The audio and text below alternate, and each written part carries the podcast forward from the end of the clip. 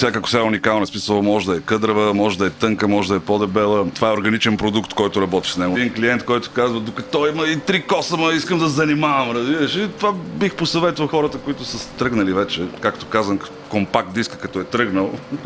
или, или кълника, нула номери и това беше пичага. Като използваш бръснач, той сваля реално един леер от кожата. По принцип трябва да има винаги две бръснения. Едното, което да е основното да свалиш всичко, второто е вече на контра не се работи. То се прави на страни, за да изгладиш вече цялото нещо.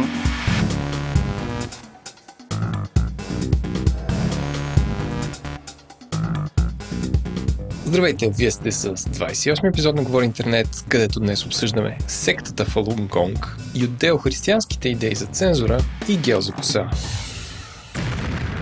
Този подкаст достига до вас благодарение на SBTech. Освен техническите събития, на които те ще ходят през следващите седмици и месеци, HackConf, DevReach, ISTA и JS Talks на 19 октомври организират 2 в 1 Октоберфест футболен турнир за служители и семействата им, защото работа работа, но трябва да се спортува и пие. Смешното с имената на отборите. Мечетата на Дани, освободени от физическо, мразим да си я подаваме, туристите и старите майни. Ако искате вие да се включите в турнира или в някои от конференциите, проверете sbtech.com на кланчерта Careers. Здравейте, вие се сговори интернет. Аз съм Владо и това, което чухте като примляскване е едно много специфично. Идва от моя другар по подкастинга Еленко. Еленко, здравей и кажи. Здравей, Владо. Здрасти на хората. Аз а, исках да се включа на Аз съм Водо и аз съм Еленко, да стане по-координирано, както знаеш, това никога не ни се получава. Да, началото, началото винаги е най-трудният ни период, въпреки че 3 години записваме този подкаст. Как си в този слънчев ден, Еленко? Слънчев е обаче, моя умен телефон ми каза, че следва ще има шауърс. Идва есента, Владо. Аз се радвам, че ще има шауърс, защото в младост в момента няма топла вода и барем да си взема някакъв душ. И аз, човек скандално е, право ни разказаха играта. А що няма топла вода, топофикация? нещо, Нямам нещо. никаква идея, но още от вчера сутринта, както и да е, добре, че записваме отдалечено, да ти спести нещо. Но след това ще да си взема един студен душ, което най-мразя в живота. И така, а, почваме доста ароматно и доста, доста спайси. А, Аленко, М? да разкажем за какво ще си говорим този път. Каква е темата на броя? Темата на броя беше загатната преди два броя. А именно за мъжките косми, най-вече за козметиката за мъжки косми, най-вече за коса и брада, а, която а, направихме в две части, благодарение на Zainz, а, които са марка на DM за мъже. И тази тема е различна от всяка друга, защото моя милост бе- беше брадясвал в продължение на един месец. Даже всички после ми казаха, колко си хубав без брада или много си се променил, защото ходихме да се, как да кажа, Еленко беше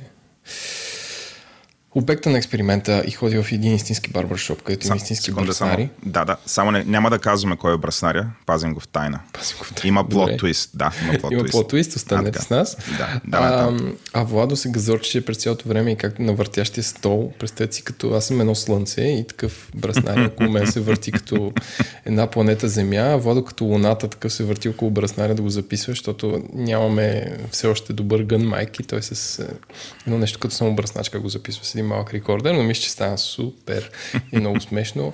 А, и всъщност, ако останете, може да научите дълбоки истини за това как да, как да се поддържате ам, в, а, в ред, така да се каже. И за тази сравнително нова или възродила се култура на мъжката бръснарница. Да, абсолютно. Ако сте дама, обещаваме, че пак ще ви е интересно. и ще е супер също така. смешно. Дори да не се бръснете. Дори да не се бръснете. Да, а може да пратите вашия възлюбен да бъде обръснат. Но, или да му купите някакъв такъв подарък. Още чуете ли как Еленко си чеше брадата? Значи, като стане ето така, може да му, да му изберете някакво масло, с което като я чеше да не издава Да- тия звуци в ефир. Да, да, да, да, да. А, а, вторият на мисли Еленко, време е да благодарим на нашия генерален спонсор SBTech, партньорът с живите записи Receipt Bank, както и на нашите компании, ментори SiteGround и Oracle и на нашите 160 плюс патрона. Патрони наричаме хората, които ни даряват пари, за да правиме този подкаст все по-добър и по-добър. Даряването на пристава през една, една услуга, която се казва Patreon. Ако искате да ни станете патрон, защото се кефите на това, което правим, или искате да има все повече и повече български подкасти, идете на сайта ни, който е говори-интернет.com.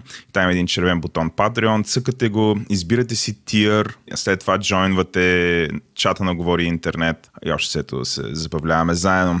Сега за какво използваме? Да, извиняй. Кажи. Като тир означава колко пари според вас си струва да ни дарите. Това са Да. 1, 5 или 15 долара. Сега, ние за какво използваме парите? Тук ще имаме такъв много плавен сегуей към следващата ни тема, но а, ние използваме парите от една страна да правим този подкаст, тук слушате в момента по-добър, от друга страна стартираме нови подкасти, с което, меко казано, развиваме подкаст културата в България. И тази седмица имаме нов подкаст, който се казва Ден. Това е нещо, по което с Еленко и Говори Интернет а, работим вече близо една година. Ден е ежедневен подкаст, всекидневен подкаст. Еленко, съгласи се, това ни е някакси най-голямото нещо, което сме правили до момента като усилие. По-голямо от Говори Интернет. В света на подкастинга със сигурност. Да. И това, което виждате, то е много малко. Ако някой се оплаква, че подкастите са дълги, ето и сега. Има ден, който няма да е никога по-дълъг от 8 минути. Нали, ако, вярвам, че ако слушате това, вие сте по някакъв начин разбирачи и а, образовани хора, ще усетите колко тънка е селекцията, колко тънък е баланса между това как да натъкчиш хората и как наистина да им събереш най-важното от деня в най-адекватния на 2019 година формат за новини, според мен. Да. Ама да не говоря това, което с Владо искаме да ви кажем и с главния редактор. Така че, Владо, ако искаш да го излучим него направо. Точно така, записали сме нещо като трейлър, 10 минути и слушайте го и след това продължаваме обратно с Говори Интернет. И само да кажа, че ако ви хареса, може оставяте този подкаст Говори Интернет и на вашия телефон пишете den.fm. Това ни е нашия супер як домейн, където малко идентичността е все още е разхвърлена, но може да се абонирате директно за RSS. Би трябвало тези дни да излезе в Google Podcasts и в Apple Podcasts. Има го и в Spotify.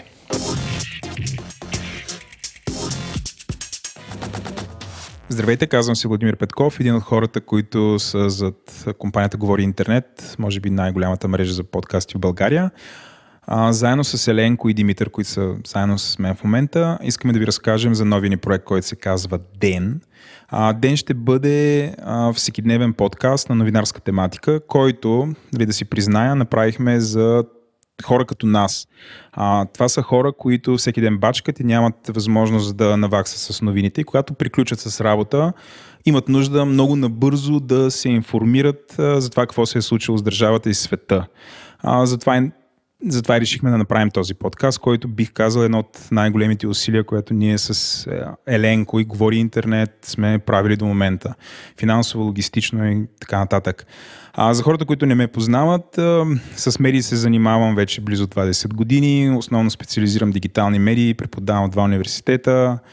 А, нещо повече, работя като технически директор, а, имам а, управител съм на компания за изкуствен интелект. А, важното кое нещо, което искам да кажа е, че а, с Еленко и с Димитър решихме този подкаст да излиза всеки ден в 17 часа, защото това е някакси времето, което голяма част от хората, които са заети и активни, а, приключват трудовия си ден. Тоест това е подкаст за хората, които работят и нямат време да се забавляват по време на работата. Еленко, разкажи малко повече, представи си, разкажи малко повече за това, какво ще представлява подкаста. Здравейте, аз казвам Еленко. Имам дълъг опит в журналистиката, както и в project менеджмента на софтуерни проекти, базирани на веб. От малък имам супер интерес в социалните медии, преди да станат социални и като цяло медиите, така че се радвам, че участвам в, това, в този проект от самото начало, както и в Говори Интернет. Бих казал, че създахме първия по-масов български подкаст. От 3 години се занимаваме с това. Целта на ден е да информира хората, които нямат време за глупости, т.е. те нямат време да отворят един сайт, да разберат кое е важното, да штракнат на линкове, да избягват банери, да казват съгласен съм с GDPR и да се опитват да научат себе си как да консумират медиа. Нашата работа е да филтрираме най-важните новини за деня в България и те са сигурни, че когато си отворят телефона в 5 часа вечерта, тръгнат на някъде, те ще са наясно с целият ден какво се е случило и ще имат една-две новини или една-две теми, които могат да обсъждат на вечеря. Може да ви звучи странно, но това е нещо, което искаме да постигнем. Хората да имат какво да си говорят. А, форматът е подкаст. А, ще имаме една, максимум две реклами, които предвид, че сме се заклели да е под 8 минути, те ще са много кратки, защото знаете, това нещо струва пари изисква да се продуцира. Искаме да бъдем нещо като есенцията, като едно еспресо, което вземаш след края на работния ден и си наясно с това, какво се е случило. И сега Димитър, който е нашия главен редактор. Преди Димитър, а, аз само искам да, да обясня някакси за ролите, които сме си поста... сложили тук и въобще как сме си разделили правенето на този подкаст. От една страна има компанията Говори Интернет, в която аз и Еленко сме управители и ние общо се грижим за бизнеса, продуцирането и осигуряването с ресурси на целия проект. А, нашия основен партньор е а, журналистически екип, който е ръководен от Димитър. Е, сега ще дадем думата на Димитър да разкаже малко повече за екипа и за редакционната политика. И третата група от хора са така наречения ни редакционен съвет, а, които са хората, които ще се грижат редакционната политика на на подкаста да бъде спазвана и освен това тя да бъде независима от бизнеса. С други думи ще се грижат ние с Еленко да не влияем по някакъв лош начин върху журналистически екип. Така че в крайна сметка интереса на слушателя да бъде защитен. И вторият на мисли, Димитър, представи си с няколко думи, разкажи за екипа и разкажи ни повече за редакционната политика. Здравейте, аз съм Димитър Панайотов, завършил съм журналистика в Софийския. След това специализирах а, дигитални медии и медийно право в интердисциплинарната магистратура Европа под ръководството на професор Нели Огнянова. Занимавам се доста сериозно и ангажирано с а, документална журналистика. А, и освен това съм главен редактор и създател на сайта Подмоста. А, реших да започна да правя това с а, Говори интернет, защото се запознах с Влади преди няколко години, когато той ми беше преподавател в Софийския и всъщност беше от най-добрите и готини хора, които сме срещали тогава. Това стана преди няколко години. Продължихме да поддържаме връзка и решихме да работим просто заедно. А, като той ни осигурява наистина доста, той и Еленко, разбира се, и целият екип на Говори Интернет ни осигурява а, страхотни условия да правим това нещо. Не са много голяма свобода, а, осигуряват ни техника, финансова подкрепа а, и въобще условия, които, както може би сте разбрали от моето кратко представяне, аз просто не работя за чужди медии, се занимавам предимно с собствени проекти и не, съм си бях казал, че няма да влизам в проекти, които не са мои, като направих това изключение, защото просто никога, никога до сега не съм никой не ме е предоставял и предлагал такива условия, каквито говори интернет. А, какво реално ще правим ние? Ние ще отцяваме новини, а, ние ще отцяваме между 5 и 8, така да се каже, новини, като ще е по-важно а, краткото време, за което да ви го представим. Новините, а, понеже това е много широко понятие, това ще бъдат новини, които ни вълнуват, т.е. нас всички хора и новини, които пряко рефлектират на нашия живот. Това съответно това ще са политика, общество, социални новини. Ще гледаме да ви представяме, разбира се, и култура, ентертеймент, изкуство, защото според мен също това е важно. А, и да, ще се стараем като цяло да ви, да ви представим най- най-важното и най-любопитното през този ден. А, правим го а, цял екип, а, като освен мен има още четирима души. Всички сме, с, всички сме млади, горе-долу на една възраст, на 27-8 години. Сравнително млади сме, но се занимаваме от, нали, от най-ранна възраст, от студенти, така да се каже. От студенти се занимаваме с, с, с журналистика. Всички имат богат журналистически бекграунд. А, например, а, Александър Николов, който е завършил фотожурналистика в, в Англия, с който работим заедно и по други проекти, който е, макар да до сега да не се е занимавал с новинарска журналистика, един от най-информираните хора, които познавам. Емилия Найденова, която е завършила българска филология, също е завършила Европа. А, тя е заместник главен редактор на, на Подмоста, за, занимава се с много сериозно с а, културна и образователна журналистика. Георги Петров, който е един от най-дейните а, кинокритици в, а, в България. Той също работи като медиен анализатор от години, пише за, за различни медии, има опит в, а, в Националното радио, има опит в а, българската телевизия. А, и а, последният човек за сега в нашия екип, Пламена Крумва, която също е завършила журналистика а, и се занимава с а, дигитален маркетинг, медии. Общо ето всички сме хора на комуникацията, като бих казал, че сме доста умерени, нямаме някакви политически пристрастия, супер сериозни и крайни, затова ще се стараем да ви представяме нещата такива, каквито, каквито ги виждаме и каквито са най-обективни. Разбира се, аз, аз имам принцип, че в, в, когато един човек, дори когато се отразява една новина, един човек никога не може да бъде а, абсолютно обективен. Това е за мен химера, нещо невъзможно. Най-малко подборът на новини, но а, това е нещо, което ще се стараем да бъде максимално а, нали, Обективно. обективни. Да. Добре, чудесно. Също така и нашия редакционен съвет ще се старае, нали, наистина това се случва по най- а, а, обективния и прозрачен начин. Добре, с това мисля да приключим а, нашето представяне. Вече, освен този как кажа, това въведение, този трейлър, който в момента записахме. А, нашите слушатели могат да чуят и а, първият ни публичен запис, който вече ще е излязал веднага нали, в епизод 2. А, в бележките на всеки епизод в момента а, има формуляр за обратна връзка. Ние с Еленко и Димитър и целият екип а, считаме, че не сме на 100% готови, затова а, а всъщност този подкаст, вие, кой, който, който вие слушате, приемете го като една, една, едно демо, като една бета версия, а, като ние сме абсолютно отворени да ни давате обратна връзка и ние ще го правим все по-добър и по-добър. А, просто нашите опити са публични в момента. Абсолютно разбираме, че има неща, които няма да бъдат изгладени и може би не винаги ще ни се получава, а, но сме супер отворени да направим този подкаст заедно. Така че давайте ни обратна връзка, а, вярвам, че ние слушаме достатъчно добре и ще, заедно ще го направим по-добър. Чао от мен. Thank you. Чао, чао.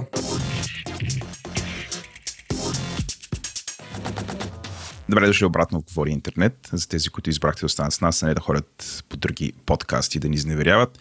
Еленко, мисля, че е време за меме на седмицата.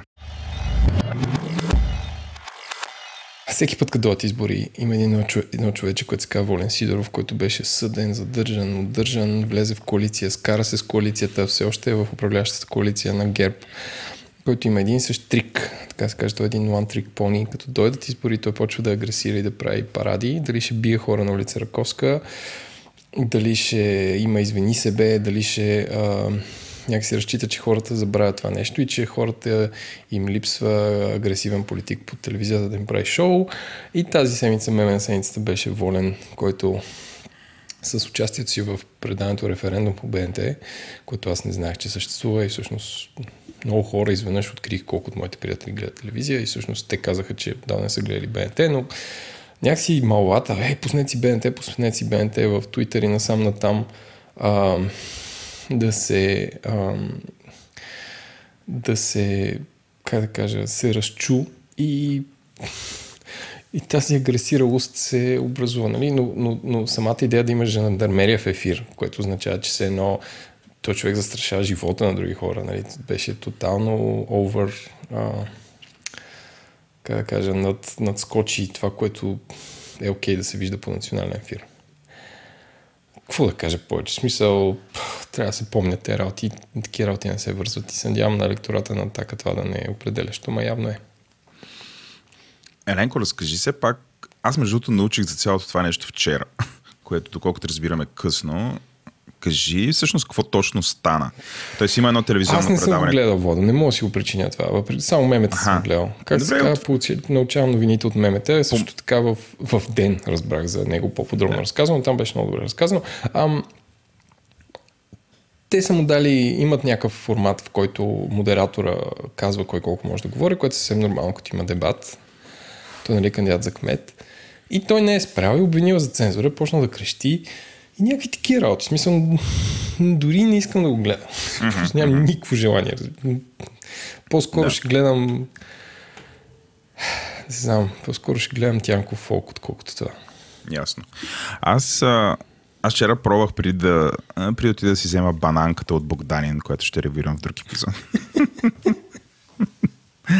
а, а, Богданката от бананин. Добре. Богданката от Бананин. А, слушах около 15 минути в началото, а, след работа, защото се, по принцип се разстройвам от такива неща. И това, което ми направи впечатление е, че всъщност този човек е изумително добър в това, което прави.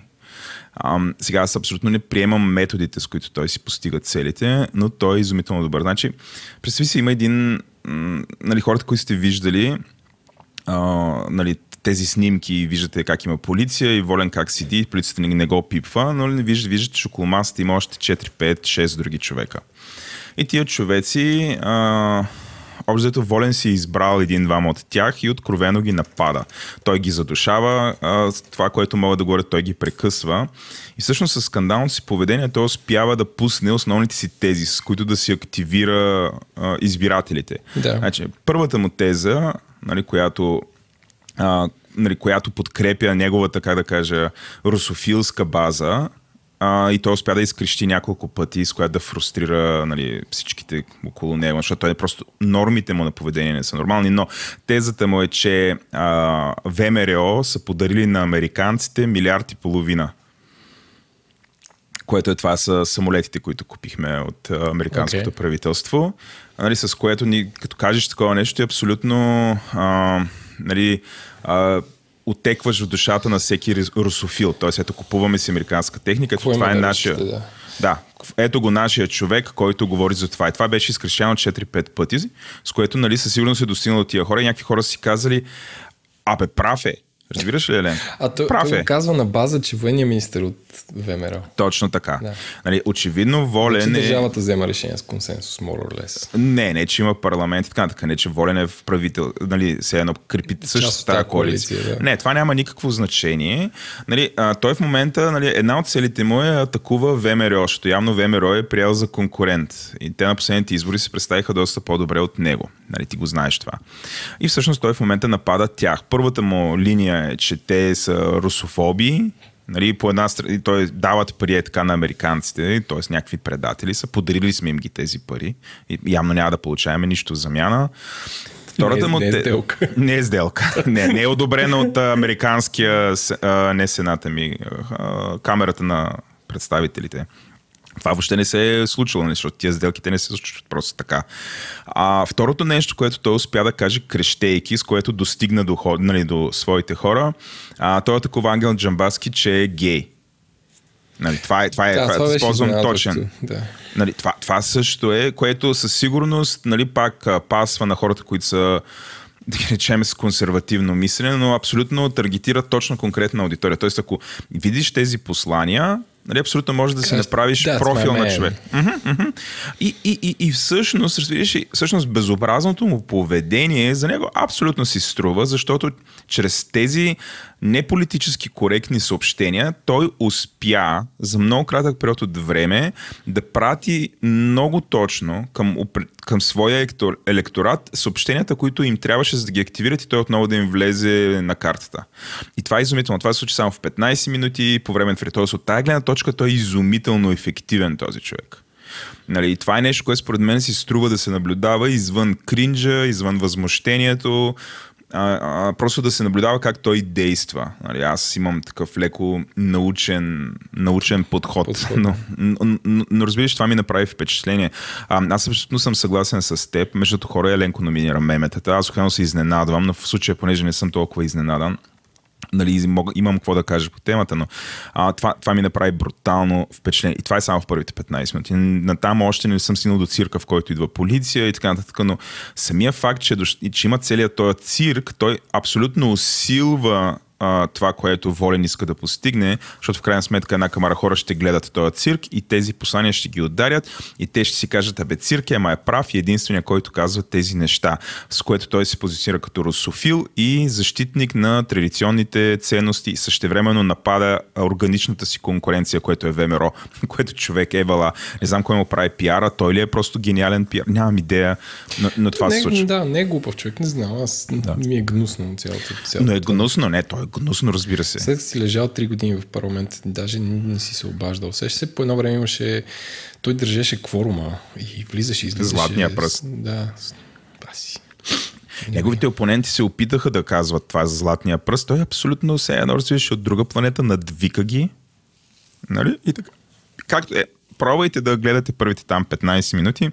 Или но вече има и не, не, не дейте, но ако го гледате, гледайте го с тези очи. Не го гледате заради кринжа или заради цялото нещо. Гледайте въобще как се държи този човек и си мислете как, ако ви се случи нещо подобно, защото нали, това е поведение, което апропо се мултиплицира и в други подобни хора, нали, как всъщност можем да им нали, това е много трудно с нормални действия да се противопоставиш, нали, ако, ако ти си в средата на тази, която е, т.е. На, на място на тази, която е водеща или ти си някой негов опонент, какво правиш ти в тази ситуация, Ленко? В смисъл, нормалният човек от има бие два шамара, но ти си на телевизията, не мога да правиш такива неща. И тук няма диалог. И това е, това е вече големия въпрос. И не знам, бих го дискутирал вече с други хора. Какво правим в тая, в тая среда? Не го каним? Ами да, по-скоро не знам, избира си кой канеш.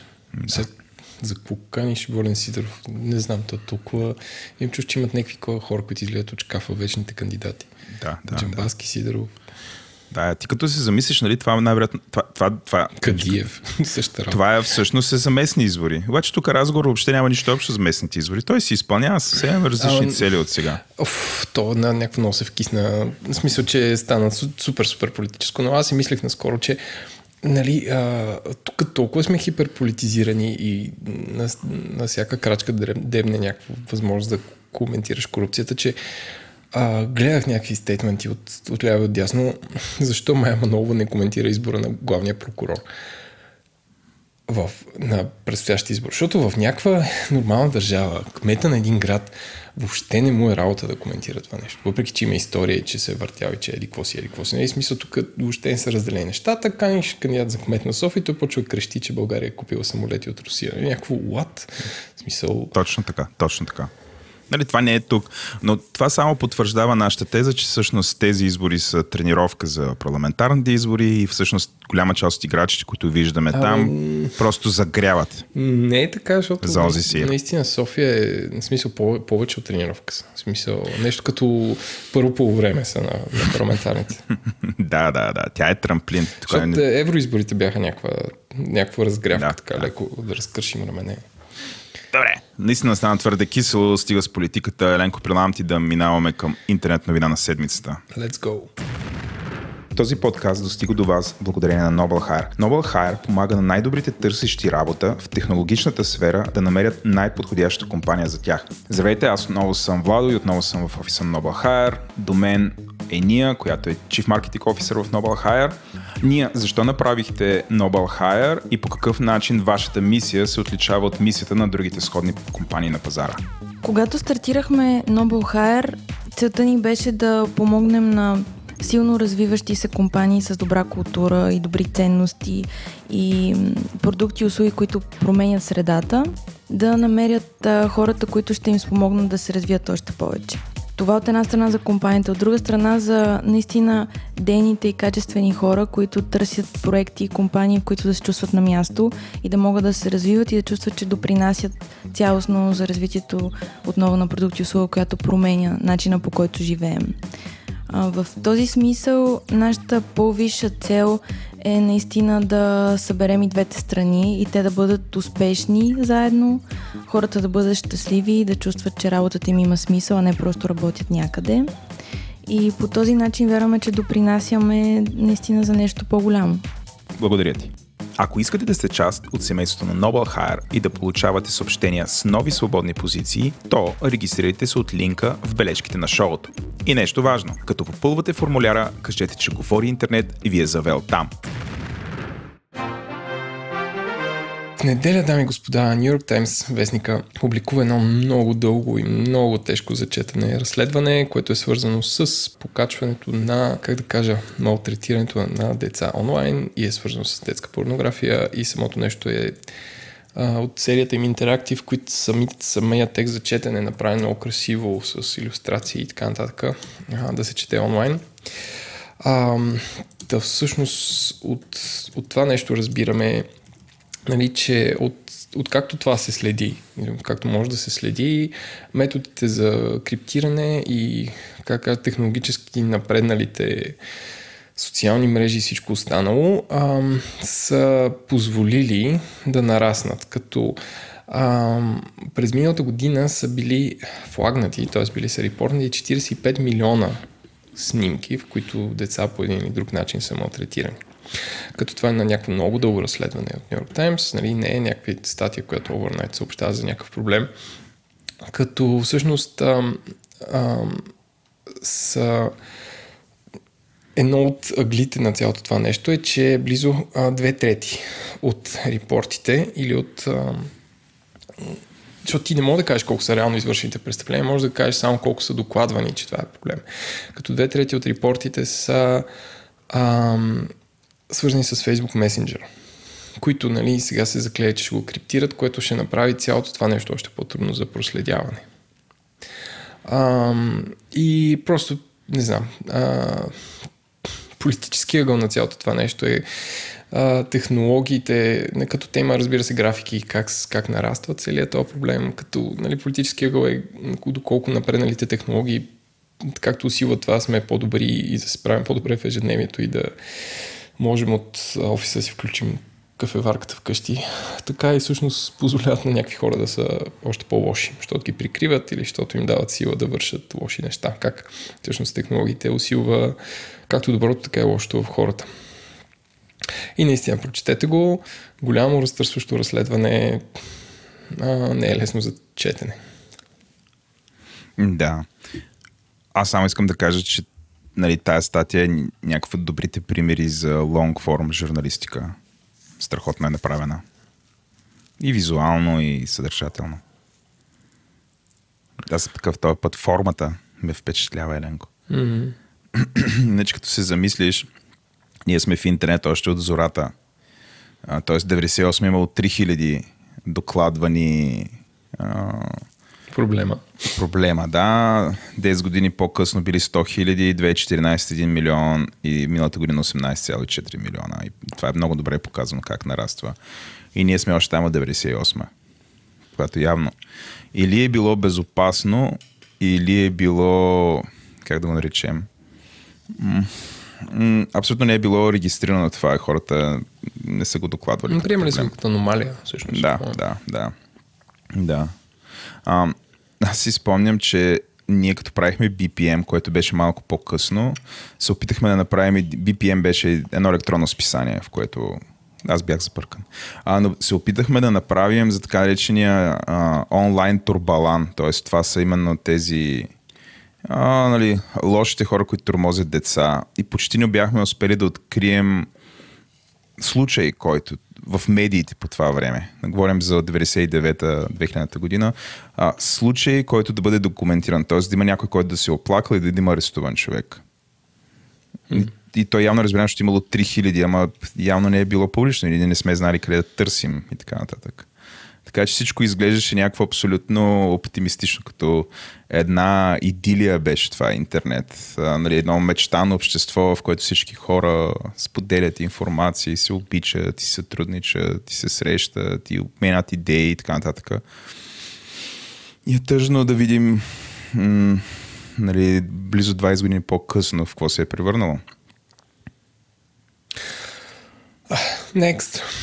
Um, така, също така миналата седмица ликнаха ам, напъствията за модерация на китайска социална мрежа TikTok, което е, бих казал, много популярна по света, също така и в България, които без изненада показват, че са неща, които трябва да са окей, okay, т.е. самото китайско правителство да е окей okay с тях, а именно не може да се споменават събитията на площада Тянанмън, не може да се споменава сектата Фалунгонг а, също така са дефинирали много отгоре-отгоре различни видове конфликти, като в Малайзия, тази секта в Япония, която за а, там задушини хора в метрото, Момото, а, което се вихреше миналата година.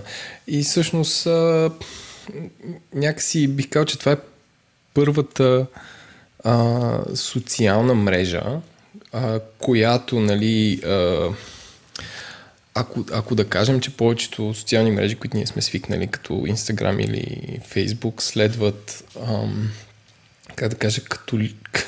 Сега това ще звучи странно, но християно-католическите идеи за цензура от типа да не се показват зърна в Инстаграм.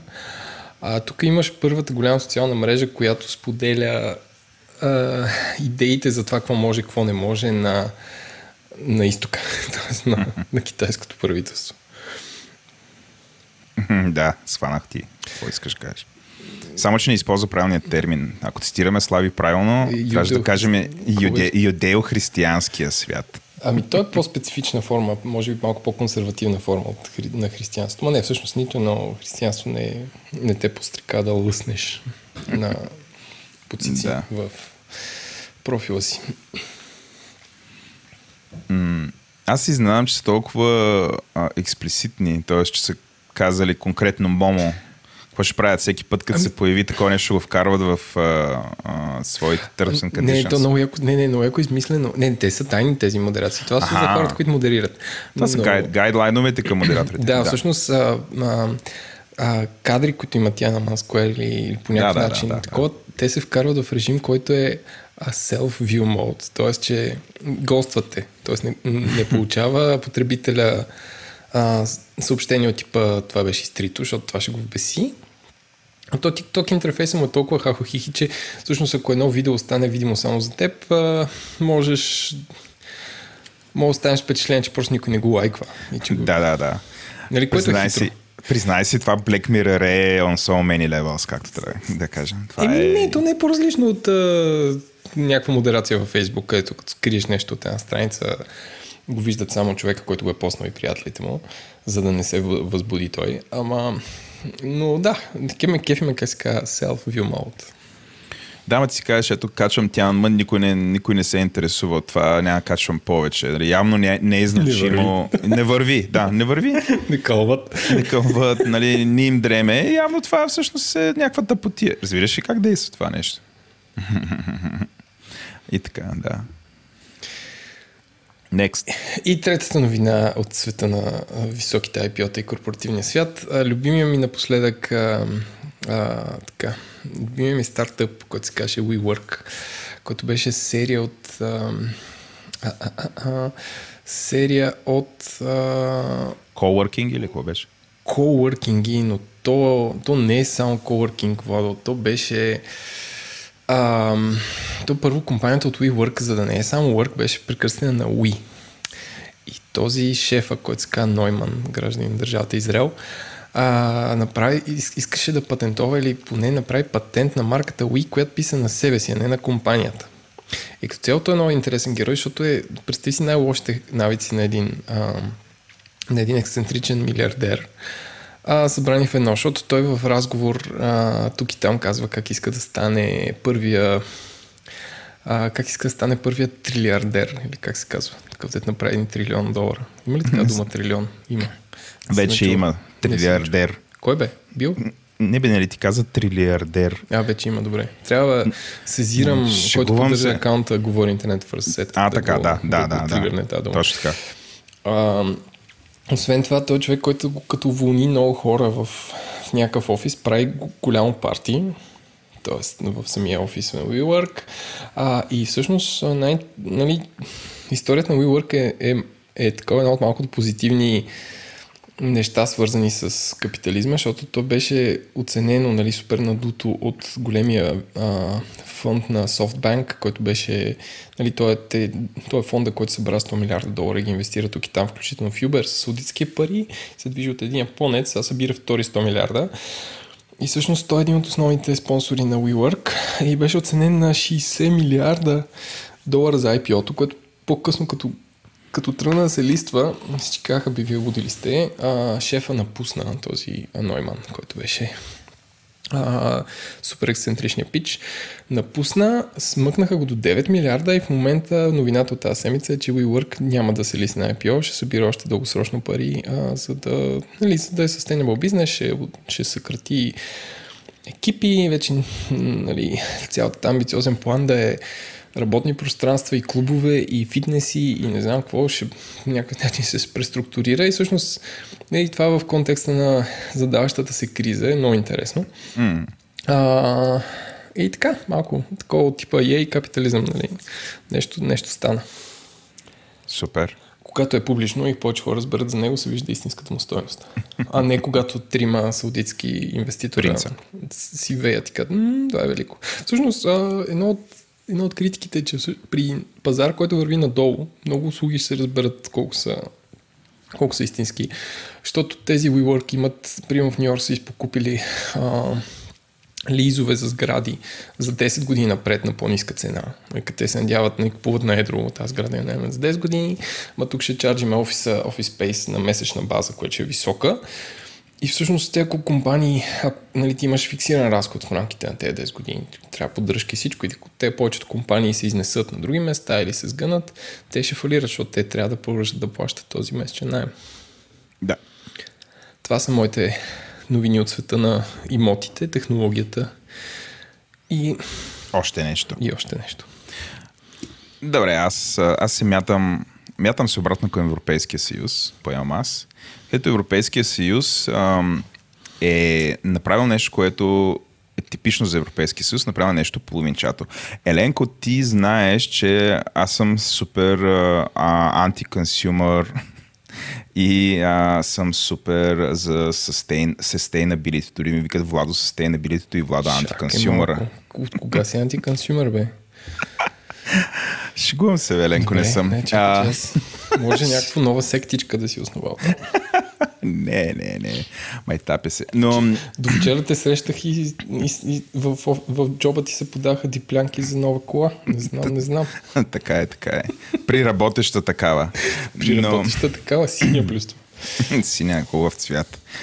Та, Еленко, това, което са направили Европейския съюз, защото явно има други хора, които не са Владо, и Еленко. А... Само може ли да те прекъсна? Разбира се, прекъсвам това предане. Това не е режисирано, аз искам да направя реклама на Водо. Хора, ако вие, ако вие сте вносител на известна марка автомобили, Водо си търси кола, пишете му на kaladan.говори защото той горкия ходи по някакви шоуруми на големи немски, не само производители и се вбесява от клиент сервиса на самия там. Вкарайте му офертичка. Той е супер клиент и ще ви хвали много в един подкаст. Каладан? Интернет. интернет. Точно така, пишете ми, обичам колички. А, сега се връщаме обратно, където Европейския съюз е направил нова регулация, Ленко, с която задължава производителите на бяла техника за момента основно да м- да я направят по-лесна за сервизиране. Което означава, че от 2021 новите модели а, трябва да са по-лесни за сервизиране, но тук има ловка, но не от такива като мене и тебе, ами от... Дролевци. Да, някакви шушумиги, но от, от, от, от сервизи, които да могат да го правят. Това, които не са сервизите на компанията. И нещо повече, задължава ги да произвеждат резервни части в рамките на 10 години след производството на самата машина. Тоест, ако си купиш една пералня от, да кажем, LG, и след това, 10 години по-късно, трябва да продължава да има части за нещо. Явно това не е факта в момента. А, до тук се стига, защото много потребители Еленко са се оплакали, че в момента в който изтече гаранцията на един такъв уред, той ам, спира да работи и няма резервни части за него, което ги принуждава те да да си купят нова пералня, нов хладилник, въобще нов такъв тип неща и няма кой да го поправи. Дори, дори самите производители нямат нали, възможност да го направят. Това, което е изумително нали, за 2019 година. А, но е, нали, бих казал, че е пик, пика на консумеризма, защото при нас много си харесвам пералнята. И ако сега в момента се щупи, нали, бих искал просто да сменя резервната част и всичко само да продължи да работи. Нали. Ням, нямам нужда от някаква по-смарт пералня от това, което имам в момента. В момента само пее, като завърши. Нали, но да знам какво ще измислят само и само за да ми продадат нова. Така, това е новина едно. Ти имаш нещо, което да коментираш в нея? Нищо няма за iPhone, нали? Не, не, не. То това е голямата критика, че по никакъв начин не казва нищо за iPhone и за всякакви такива устройства. Така че като си чупиш екрана ти в момента, продължаваш да си след 2021, ще продължаваш екрана да е скъп и да не можеш да си го смениш сам лесно. Не, че ти да, не мога да намериш някакви хакери да го направят, но все пак. Не дай, че ми е болна тема, човек. Еленко ходи с най-щупения телефон. Аз тук да направя реклама на Еленко. Хора, ако имате сервис или... Стига, стига. Добре, няма. Аз нали отивам в Чикаго град. А, Тази люлка окей. на българщината. И Да. трябва да ти кажа, че а, алпийска фирма Apple са направили така, че ти си отваряш апчето на App Store и кажеш, искам да си запазя час в сряда в 3.20, беше свободно. И имам appointment, където ще ми направят 7 day screen repair, което ще отнеме 30 минути. И аз отивам само давам едно телефонче и ми го дават с сменено екранче. И аз през това време чеше един iPhone 11 Pro Plus Max XXL. Да. Добре, другата новина, тя идва от, от Microsoft. Ние между тях рядко ги споменаваме, споменаваме което е хм, доста съмнително за нас. Но явно Microsoft правят все по-малко и все по-малко зулуми, т.е. те бяха заместени... Зулумджиите. Зулум- те бяха зулумджиите преди 10 на години, номер едно. G. Айде, говори интернет първи, казах. Но а, напоследък ние рядко ги споменаваме с някаква мизерия, нали, за разлика от Facebook, Google и твоите приятели от Купертино. А, пръпунц. Но това, което се е случило, то, то е супер любопитно. Значи, Microsoft а, м, и те имат а, не, нещо като световно по Apple, но те имат световно по Microsoft, където По повърхност. по повърхност, да. където се плъзгат по повърхността. Нали, тук шегите са, че едни от продукти им се казват Surface. Но това, което са направили, Еленко, е телефон, който е с Android и ти си what? What? Нали, тук, нали, това е абсолютен такъв мешъп и а, абсолютно неочакван. Да, след като какво беше Vertum, направих Android. Само Apple не са направили телефон. На, знаеш ли, аз дълбоко вярвам, че някъде в шкафчето на Джони Айв Има. има един iPhone 6, който се каже, бе, дайте сега така че тук сменям размера. Дайте да видим един Android, моля, такова. да го бутне. той е такъв с едни гумени ръкавици го е пипне. Какво е това, бе? И Както Хитлер реагира на нещо, това меме, и той така е реагирал на... Но съм сигурен, че инженерите на Apple са опитвали да, да бъцкат нещо такова. Да, да. Ма такива, както ти казваш, някакви изолирани, а, изолирани стаи. Като излизат, има такъв коридор, в който от тавана па се спуска така, фс, да убие всички бактерии, андроиди по тях. Те като влизат там подписват, че ако умрат в това място, докосвайки Android телефон, Apple ще отрече, че те са били служители на компанията. Да. И ще изгори тялото им и ще разпъсне праха им някъде. Whatever, както да е. Microsoft обаче не са такива. Те са работили, работили са съвместно с Google, за да направят нещо, което им чувства, че Samsung се опитаха да направят и тотално се издъниха, което е таблет от телефон, който се сгъва по средата и става от таблет от телефон. Това са направили. Аз обаче няма да навлизам тук в територията на нашия друг подкаст Транзистор, където съм сигурен, че ще отделят достатъчно време за тази чача.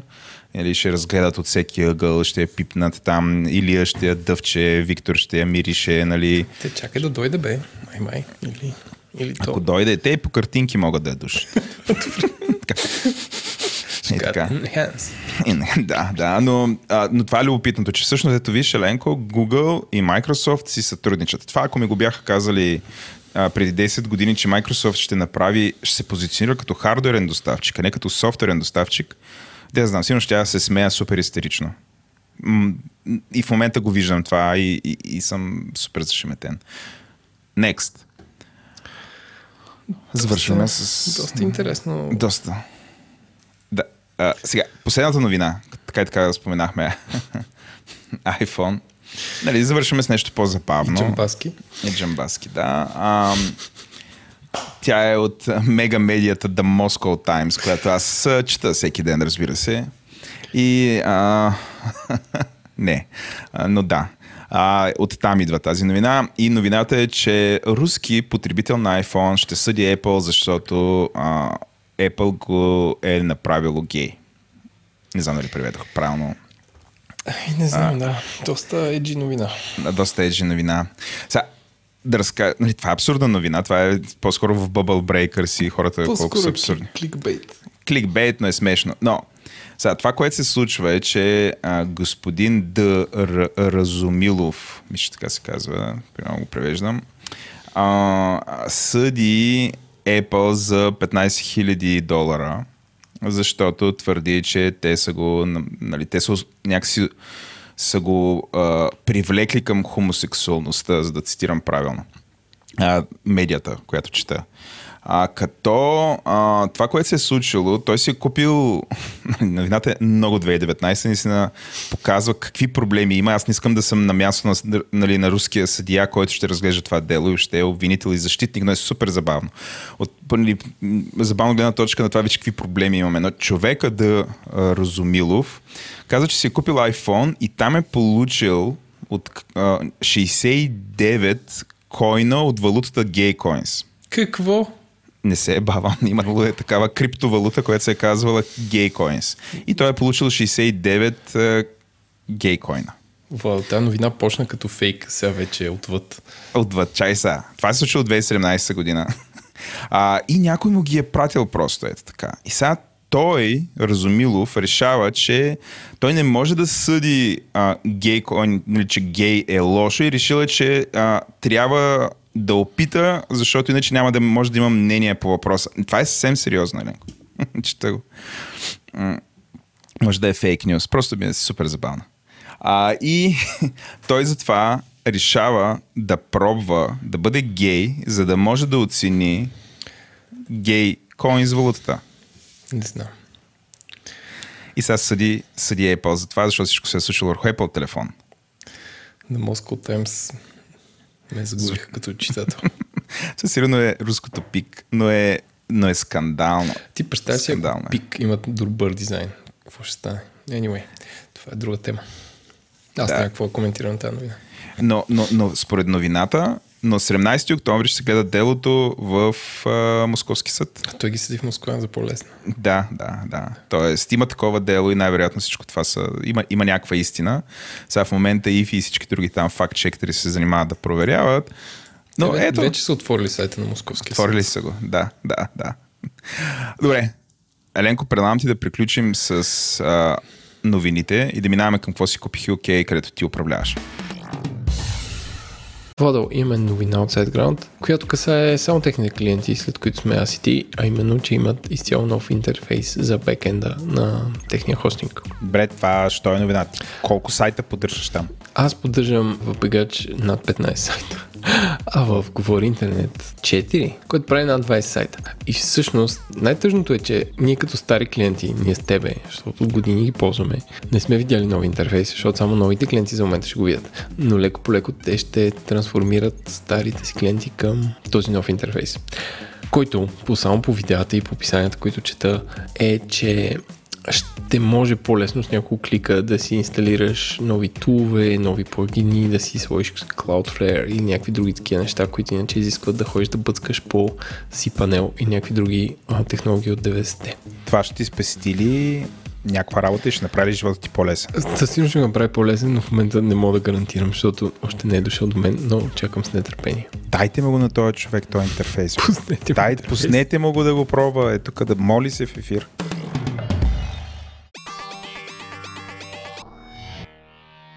Значи аз а, щастливо продадах моята кафе машина от 2010 година, която притежавах.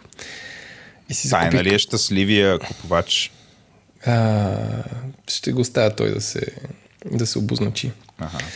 А, която беше топ ноч. Имах ранчилио мис Силвия. И, се, и си закупих кафе машина от 1995 година. А именно Лапа Вълни Професионал с ръчка. Ръчно направена в, а, наблизо до Милано, която закупих от дълбокия OLX от Горна Малина. А, където покупката на така, тази кафе машина е история, която съм ти разказвал многократно. Може би е изключително смешна. Но а, ремонта на машината струваше от самата машина. А, но в момента имам някаква машина на света ли, аз така поне смятам. А защото тя няма компресор, т.е. няма електромотор, който да компресира водата, която е подгрята и да минава през кафето. Ти дърпаш една ръчка и с мускули а, правиш наляган от 8 бара, според YouTube, и, и така си правиш кафе.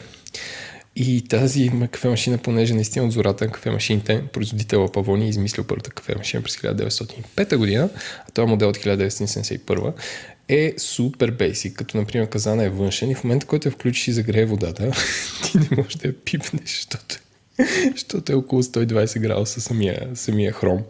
И абсолютно untouchable.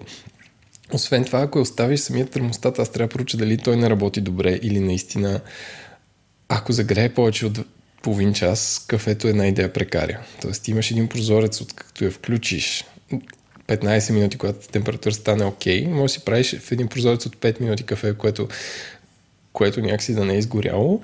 И след това малко накъртва на, на нещо, което е изгоряло. Но въпреки това кафето, което прави е супер, изглежда страхотно. Някои хора на средна възраст мъже на моите години си купуват второ Ферари, аз си купих втора кафе машина. А аз не мога да разбера защо това е най-добрата кафе машина. В смисъл, ами... само звучи, че е опасна. Не, не, смешно и... е. В смисъл, това е conversation starter по някакъв начин. Смешна е. А, да, изглежда опасна. Не е, нали сега, не, не са умрели хиляди хора, но това е, това е един уред, който ако се поддържа добре, може да го имаш цял живот. Което аз обичам такива. Аха, аха. Той е устойчиво и ще го имаш like forever. И да, сега, надявам се.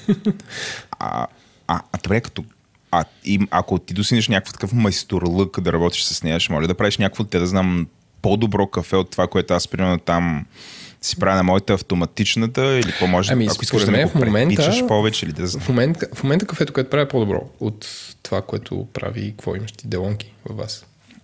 А, Май да. Но, но принципно кафе машините за дома имат един таван, който се достига лесно. А, не лесно, ми а, който от тук нататък вече ти, теб ти трябва, за да направиш едно кафе като в Чъкис, примерно, теб ти трябва мелачка за 5000 евро, каква те имат и кафе машина за, сигурно, за 10 000 евро, каква те имат. Защото те така. са просто са друг клас. Ти, ти, да. тези, това налягане и, и тази консистентност и, и тази температура не е много сложно да направиш домашни условия. Добре. Сега пак моята, моята кафе машина струваше 200 лева и ремонт струваше 250, но... На фона на, това. Не, на фона на това вкъщи мога да правя по- добро кафе от Коста и по-добро от Starbucks. Това ниво съм, това ниво съм стигнал. Като това е чисто субективно. Супер. Взема да дойдем да направиш едно кафе след подкаст. Гучи, гучи. Добре. А, аз, ни, аз нищо не съм си купил. Но ходиш с диплянки за кола? Виждал съм. Да, работя по въпроса там. Всичките пари нали, ги къткам. Но да, а, Еленко е прав, аз в момента проучвам Шегата на страна проучвам за автомобили и за момента се фрустрирам с селсове, които не ми обръщат внимание в шоурум. Еленко, което е, как ти кажа, наистина се надявам да дойде кризата, защото хората... Абсолютно. Ами не, наистина.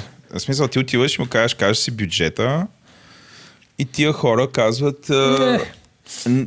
Ами в Hyundai, това, което ми се случи, просто като казах си бюджета, той каза, оф, имаше една много добра оферта за вас, ама вече я няма. И ти си, а това ти е шефа на селса там. Разбираш ли? Това не е някой... А ти си имаш история с Hyundai и всичко Имам стало. история с Hyundai, имам всичко.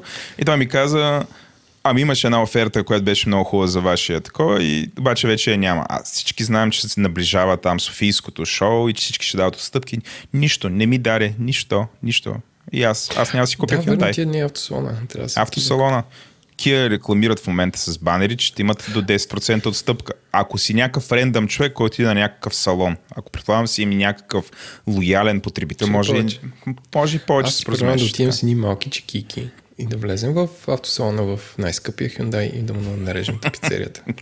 да напишем. Еленко, Еленко беше да, да гравираме говори интернет върху кожния салон от южнокорейски крокодил. Сега Еленко някой ще го направи това и ние ще бъдем виновни. Ей, да. аз да дам яките идеи. Айде сега. Да. Хора, ако правите вандализъм в автосалон на Hyundai, моля ви, правете нещо друго. Да, не, не, не дейте, не дейте, не, не подстрекаваме хората към вандализъм. Вторият на мисли, Еленко, предлагам ти да приключваме тук с консюмер, консюмеризма ни и а, да послушаме малко реклами за автономни бази данни. за първи път и да се прехвърляме към а, а, същността на броя, където Еленко ще бъде подстригван и бръснат, аз ще записвам бръснария и ще има плод твист и ще има и смешки. Този подкаст достига до вас благодарение на Oracle. Владо, знаеш ли какво е автономна база данни? Човек нямам никаква идея какво. е. Обаче, доколкото разбираме нещо, което Oracle са направили, Oracle са го направили и аз много дълго се чуих какво е, но в крайна сметка ще оставя приятеля на шоуто Лари, който е CEO на Oracle да го обясни. The Oracle Autonomous Database. The world's first self driving database. So relax. Everything's automated. Human error is eliminated. A revolutionary new technology called machine learning enables the database to protect and repair itself without ever having to stop. The database automatically responds to cyber attacks and prevents data theft. In a world striving to build self driving cars, Oracle has built a self driving database. Fully automated, ever vigilant. Your data is safe.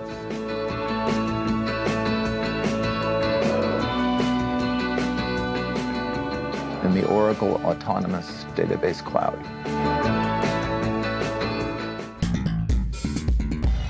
Хора, искаме от все сърце да благодарим на Science, които ни предоставиха две турби козметика, които аз и Владо супер щастливо ползваме вече колко месец, месец и нещо.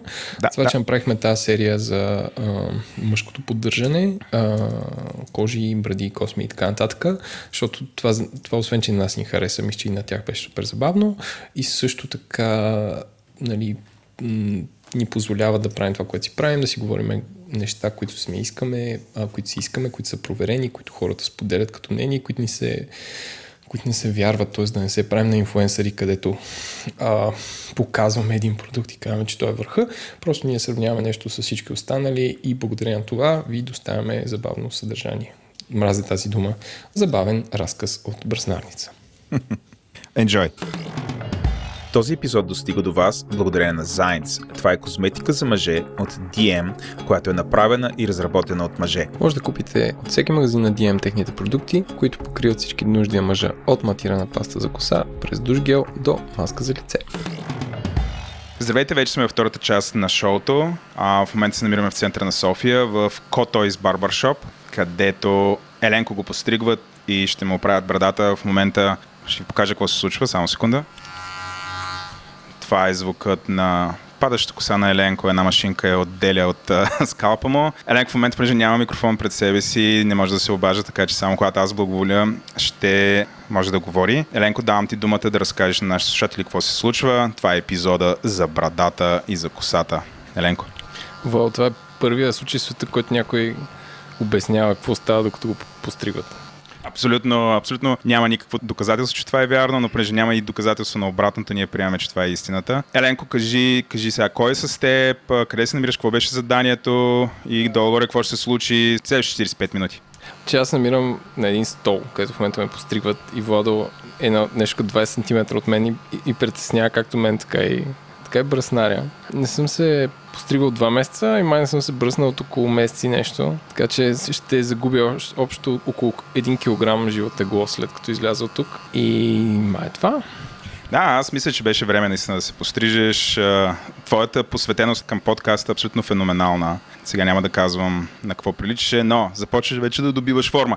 Добре, ти каза, че с нас е Александър, аз сега отивам до него. Той ще извърши някакъв подвиг. От една страна ще успее да постриже и да обръсне Еленко. А, и аз се мутая около него. Здравей, Александър, представи се с няколко думи. Здрасти, казвам се Александър Първанов.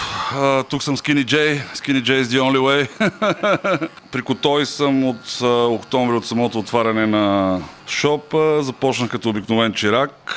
Обучавах се няколко месеца, докато ако той прецени също и Цветелина Гергова, че вече съм готов за джуниор барбър, което е голяма стъпка за мен. Мисля, че се справям доста добре, но реално имам да уча още много работи. Така че може да се каже, че съм в началото на кариерата си за момента.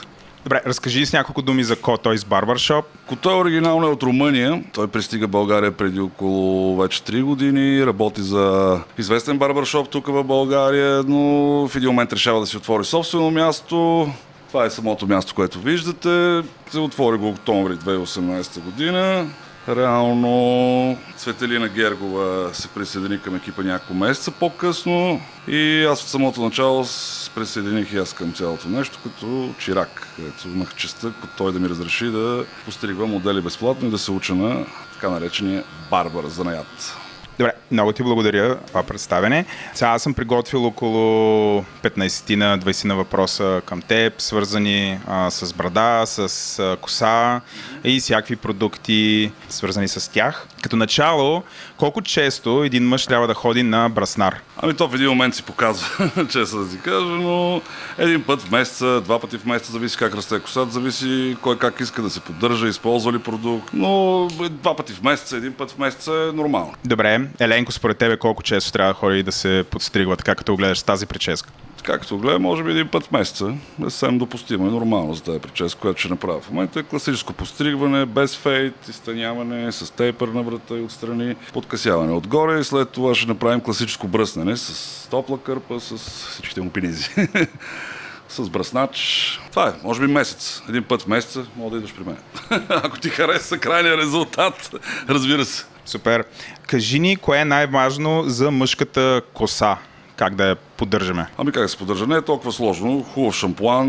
Не трябва да се мие обаче всеки ден с шампуан. Трябва да се пропуска цялото това нещо. Може през ден. Зависи, в смисъл, зависи кой каква прическа иска, кое нещо. Просто няма нужда от продукти. Не препоръчвам и не казвам, че е грешно или правилно. Всеки си решава сам. Аз, примерно, лятото не обичам да използвам продукт. За косата ми се постригвам късо. Зимата ми кефи оставам повече коса. Има различни видове продукти вече, които зависят типа коса, типа прическа, занимава ли му се на човека сутринта да се, да се стилизира, защото, примерно, като бях с по-дълга коса, ми отнемаше около 15 минути вкъщи пред огледалото и в един момент ми окапват ръцете и седях също време, после две минути да ми се оправят ръцете и псувах като ненормален. Но не е нещо rocket science да поддържаш коса, примерно. Зависи от човека как иска да изглежда. Много от хората не използват продукти, искат прическа, която да е лесна да поддържане. Някои хора предпочитат да се занимават, някои хора по-малко, някои повече. Като имаше преди, че има някои, които първо ще тръгнат да сушат с сешуар, да сложат продукт, след това еди какво, след това еди какво, спомена да го направят, да го изсушат. Аз съм по... по-лесен случай, но пак отнема време. Общо взето това е. Добре, Еленко, ти как си поддържаш коса? Ти какво правиш по този въпрос? Ами аз не се, не се къпя с шампуан всеки ден. И при мен има това, че примерно 5 дни в седмицата тичам и и ти като тичаш или с някакви шапки на хупени и общо след косата ти винаги седи малко схупена, така че... Абе, поддържам го low maintenance по някакъв начин. Аз, доколкото чувам, се справяш добре, защото... Сега да знам, мисля, че, мисля, че се справя. Аз съм чувал, че има различни типове коса, мъж, мъжете имаме ли различни типове коса? Ако питаш жените, те имат най-различни типове коса. Това е най-трудното при мен в момента, защото всяка коса е уникална. Смисъл може да е къдрава, може да е тънка, може да е по-дебела. И това е органичен продукт, който работиш с него. Не е като да, да работиш с едно и също нещо. И смисъл това е част от това, че примерно сега преди малко направих прическа на тънка коса, на която не съм много добър и може да направя по-добре. Ленко косата е права и не, леко чуплива е, но е добре за работа, поне при мен. значи къдрава, тънка, дебела, това е общо взето, което е. Кажи ни за брадата. А, кое е най-важното за поддържането на мъжката брада? Поддържането на мъжката брада, смисъл като продукти може да се използва м, така нареченото beard oil, може да се използва... Извинявай сега, трябва да ги обясняваш ти неща, защото дори и аз не знам. Сега аз имам много хубава брада. Хората, да, да. и освен това съм супер скромен и да. А, но за какво служи Beard Oil? Айде, ще да въведем и нашите слушатели. На български е олио ли, как да го кажа на български, някои думи ми е много трудно и понякога съжалявам, да, масло. Съжалявам, че използвам чуждици, но с той комуникираме на английски. Повечето неща ги знам на английски. И някои хора ми казват, като говоря с приятели, браснари такива или фризьори, те ми казват, говори на български, смисъл не знам какво кажа. Аз казвам тейпър, mid part, skin fade, hardline, те за да ти гледат такива, говори на български, аз ги знам на английски. Та, това е едното, което има сапун за брада, масло за брада, има съответно и продукти като на перкът за брада, с които пак може да се поддържа. Основната идея е да се, да се хидратира кожата, която е на лицето, защото понякога тя изсъхва. А, зависи дали искаш да стилизираш брадата по някакъв начин, да изглежда по-така. Това са основните продукти, които са балсамите, които са като перкът, масло, Може и без тия работи. Може да я решиш. Имам приятел, който имам по-голяма брада от моята, каза след банята просто я реша. Но брадата е доста трики, че брадата расте по-бързо от косата по принцип. И една брада, колкото е добре да е оформена, зависи каква е, след няколко дена пак си штръква. Виж, брадата е малко по-различна от косата, даже доста. Според тебе може ли човек сам или колко отнема сам да си поддържа брадата? Нали, не говоря само да се маже с масла, а да, да постригва или да оформя. Това възможно ли е с някакви домашни прибори да става? По принцип даваме едни такива системи вече от огледала, които се продават, но това трябва да си... Аз не мога да си го представя, с още се уча. Има система от огледала, които вкъщи може да си направиш всичко. Но това трябва, не се сега гледаш в огледалото, тук сега беше. Има такива работи, реално всеки може да си пооформи реално брадата сам вкъщи, но не и по този начин, защото има някои участъци, като тук, примерно, които няма как да го видиш сам пред огледалото, за да се оправи тази брада. Отдолу, зависи, ако искаш вече нещо по, трябва да идиш на барбар или човек да ти оформи. А, Еленко, ти поддържаш си по някакъв начин брадата? Не. Между другото, аз също не харесвам да използвам продукти за моята брада по никакъв начин. Някак си не ми е... От време на време Beard Oil ползвам, но като цяло не харесвам аз да използвам нищо на брадата. Виж, за косата съм, някак използвам различни работи. Харесвам помада, която да е на водна основа. Какво е помада? Каква е ползата? Не, не, а, абсолютно за мен това е такъв бабъл брейкър, нямам никаква идея, не се правя в случая. Не, виж, затова сте тук да ви обясня с какво знам, какво съм научил. Помада е... Мога ти го покажа, ма как да го обясня сега. В смисъл не е гел, е по-твърда консистенция, зависи какво е. Тя бива няколко вида. На водна основа и грис, което как на български да го кажа... Грис, което е по-маз, маз, да. да. Която по принцип е за стилизиране на по-голяма коса, за помпадури, за такива неща. А, държи повече, трудно се измива, трудно се нанася, но държи по няколко дена. Има после трябва по специален начин да измиеш. Аз съм фен на водната основа. Тя е по-лесно се нанася на влажна коса, според мен по принцип трябва на суха. После леко може да рестартираш, ако нещо стане през деня, като е на мокриш, измива се бързо, така че това е на водна основа помадът, това е което харесвам аз. Може да бъде мат, може да бъде леко шайни, може да бъде medium hold, strong hold, extreme strong hold. Това вече зависи какво предпочиташ и каква прическа искаш да имаш. Еленко каза, че той спортува често и докато спортува често тича с а, някакви шапки, а, не знам, кърпи, чували на главата, за да не бъде виждан. Еленко тук а, завъртя очи. Но Имаше някакви съвети специално за спортуващите хора, какво трябва да правят? Наш, нашите слушатели са ни активни спортуващи хора. Елементарен съвет. Къса коса.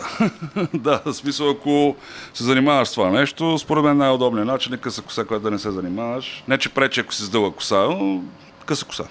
Това бих посъветвал хората, които почват да губят и коса, които вече с оплешивяване.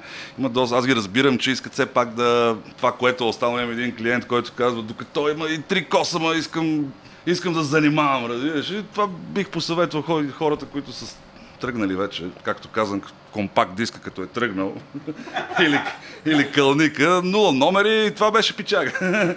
Shave, бръснене и до там, но повечето мъже, смисъл, аз го казвам така, защото аз не съм тръгнал да пускам компакт диск, моя род няма такива плешивяващи, ми е, нали, сеш. но имам приятели, които го преживяват с на ранна възраст да тръгне компакт диск. не е готино така да се израза, нали. И общо взето, къса прическа, удобна за това, което правиш. Нали, защото аз примерно ти казвам, аз харесвам да стилизирам косата, обаче лятото ми идва много повече. Не знам, някакси при мен ми е много топло на климатика съм тук и се пота като... не знам, и затова направих тази стъпка да се пострижа просто късо и удобно, да не ползвам продукт сутринта, да стана да направя само... и да излезе, разбираш. Има цяла серия от козметични продукти, които са насочени към оплешивяващи мъже. Това са едни шампуани, това са едни серуми. Според теб тези неща работят ли? Има ли смисъл от тях? Имаше някакъв опит? Така, първо нямам опит. Според мен всичко е генетика и не мисля, че може би работят чак толкова. Както казах, като видиш, че компакт диск е тръгнал, game over. Или мисля, че работят, както гледам по интернет, пресаждането на коса. Мисля, че това работи добре. Това бих препоръчал присаждане на коса, но честно ти кажа, нямам опит с тия работа, но не вярвам в тия неща. Мисля, че един път тръгнала ли работата. Това е, той е просто ген. Любимата смешка с, с перуки и с присаждане на коса. Това е един подкаст, дето слушам. И там разказват, че всъщност проблема на мъжете е, че понеже това е много скъпа операция да си, да си присаждаш коса. И проблема на мъжете е скали сега като, като ще дам толкова много пари, искам да ме направите колкото се може с повече коса. Което нали, прави цялото нещо да изглежда много смешно, защото нали, ти по едно време нещата са тръгнали и след това като се завърнеш изглеждаш а, изключително абсурдно. И всъщност те, хората, които правят това нещо, перуки и присаждане коса, казват, че най-добрият вариант е, че ако си, ако си плешив като Брус Уилис в Умира трудно 3, най-много могат да направят плешив като Борис Улис в Умира трудно едно, нали, но... или две. Но не, ако трябва да се правиш като Умира трудно едно или като Борис Улис на младини, нещата почват да са комични. Добре, сега в игри и закачки стигнахме до бръснането, защото окей, има брада, тя може да бъде поддържана, ау, нали, може да се маже и така нататък. Обаче огромна част от мъжете все още а, предпочитат а, да си махат брадата. Между другото, мисля, че Еленко направи в момента този избор. Нали така стана?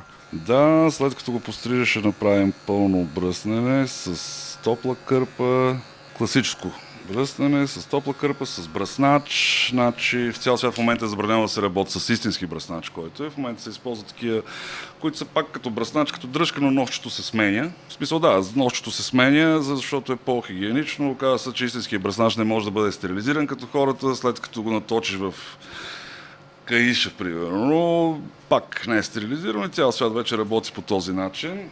Мисля, че е приятно изживяване. За мен да, се кефа. Между другото, България не е много, много рядко идват хора за бръстане. За бръстане глава в България не е много популярно цялото това нещо. Хората предпочитат в къщи да се обръснат, а за мен това е едно от най-любимите ми неща, които ме кефи в този занят. След постригването, разбира се. Разбира се, като чирак аз положих доста усилие, защото все пак в началото има един страх, че държиш бръснач на лицето на някой. Нали? Но го преодолях много бързо, след като се напихме с басиста ми на една от бандите у нас и реших на сухо да го обръсна. Нали? Бзз, включване от бъдещето. Мисля, че това е чудесен момент да уточним, че Александър Парванов, човекът, който в този момент подстригва Еленко, в свободното си време е вокалист на хардкор и пънк банди, като Пираня, Brothers in Blood, Vendetta и Scumline. Нека набързо да се потопим в тяхното творчество. Избрахме това на Пираня.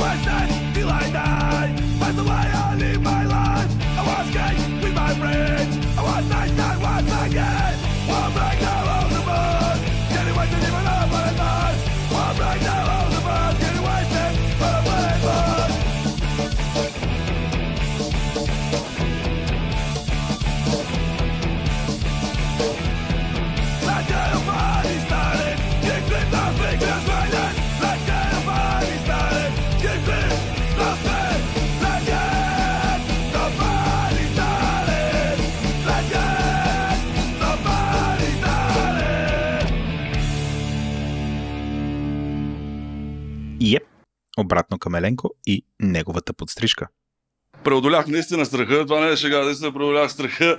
На сухо, даже не го, даже не го и порязах, но наистина първо бях такъв, а, как го е това? Не, не, не, няма начин да мога. Да го направя, че така, напихме се, беше така, айде, Готов ли си? Готов съм. Прави каквото искаш с мен. И наистина не го правил, той беше все пак не с такава брада като моята, нали? Ами с по-рядка брада. И наистина това беше първият психо момент, защото ти никога, аз примерно до преди година и до януари месец 2018 не бях хващал друга ножица, освен ножица за хартия, примерно. Машинки, работи, брасначи ми дават в един момент. И си малко такъв, абе, пич, нали, какво стана? Но общо взето, мисля, че ще се изкефи на бръснането. Колко време продължава едно бръснене с бръснач? Значи, с цялата процедура трябва да е около 30-35 минути 40. Постригването при нас е час. В рамките на час ти мога да изпиеш някои бири, уиски, ракия, водка, да се отпуснеш, да слушаме готина музика, примерно да си говорим. Сега, разбира се, процедурата ще е по-удължена, защото си говорим и все пак трябва да гледам и какво постригвам, докато си говорим. Не, че ми пречи, но... Кажи ни, кои са хубавите афтершейвове, т.е. човек като си махне брадата. А, между другото, ти само единствено бръсане с бръснач ли признаваш или въобще тези самобръсначки, електрически самобръсначки, това им има ли някакъв смисъл от тях или само с... Има, има смисъл. Смисъл аз са кефа да работя с класическо бръсне, нали, което са всичките пинизи, които са Aftershave. Аз използвам, аз съм много голям фен на една марка Рузел която е холандски бранд. Той е на едни бръснари от Роттердам, които имат бръснарница с хорем, където реално от тях се запалих. Те постригват само класически неща, ето като... Те постригват реално това и това. Влизаш в шопа ти можеш да си постригаш само по този начин.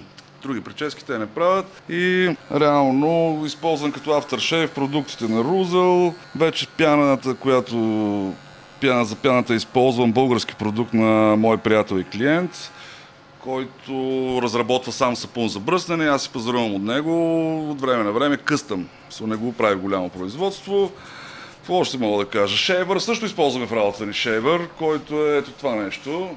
За да, как да ти кажа, смисъл, не съм против всеки да се бръсне, вкъщи съм бръсначки. Това си нормални работи, смисъл. Това с бръснането мога да го направиш вкъщи, наистина сам. Някой път мога да го направиш по-добре.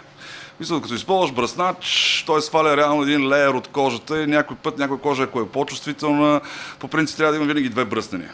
Едното, което да е основното да свалиш всичко, второто е вече на контра не се работи. То се прави на страни, за да изгладиш вече цялото нещо. Но някои хора, ако са по-чувствителна кожа, кърват много, не е препоръчително второто бръстене. В един момент сега жилет имат някакви разработки, там 4 нощчета, не знам какво. Водили сме го този спор. Има много с колеги мои има много близко бръснане с бръснаш, но трябва да си много голям майстор. Нали? То зависи от брадата. Сега, примерно, твоя приятел момчил, клалата, е нарочно от началото го бръснах, защото е много гъста, много трудна брада. Вече съм го бръснал много пъти и винаги има някъде някой кът, някои участъци, които са ми доста трудни. Трябва задължително второ бръснене, примерно при него, може би втори път топла кърпа да отпусне още кожата, но това е добър урок и смисъл. Другото, което трябва да се знае, хората не трябва да се плашат, не го казвам, защото се случва при мен, ако порежеш някой сбръснача. Реално ти не правиш някакъв нарез или нещо такова, ти просто минаваш през някой пъпче нещо такова. Има стипца, с която да се затвори, има неща, които след това изглежда се едно нищо не се е случило. Но това е нормално един от най-големите фарзат, The Happy Barber, който за мен е бог в това нещо и той греши и той постоянно качва видео и казва, ето вижте, аз порязвам. Това е положението. В смисъл ти използваш бръснач реално. Ако, ако примерно при теб дойде някой клиент и каже, искам да ме постриеш ей така и посочва нещо на стената или носи снимка от филм на някаква звезда и, и, ти знаеш, че това не може да стане. Нали? Каква е реакцията? Кажеш му, пич, няма да стане. Или как, как им посрещаш на хората очакванията? И обяснявам им, че ти не си Бекъм, примерно, да имаш тая прическа на Бекъм, ако нямаш тая коса. Обяснявам и съвсем човешки нормално, че някой път ще се получи или има начин, или няма начин.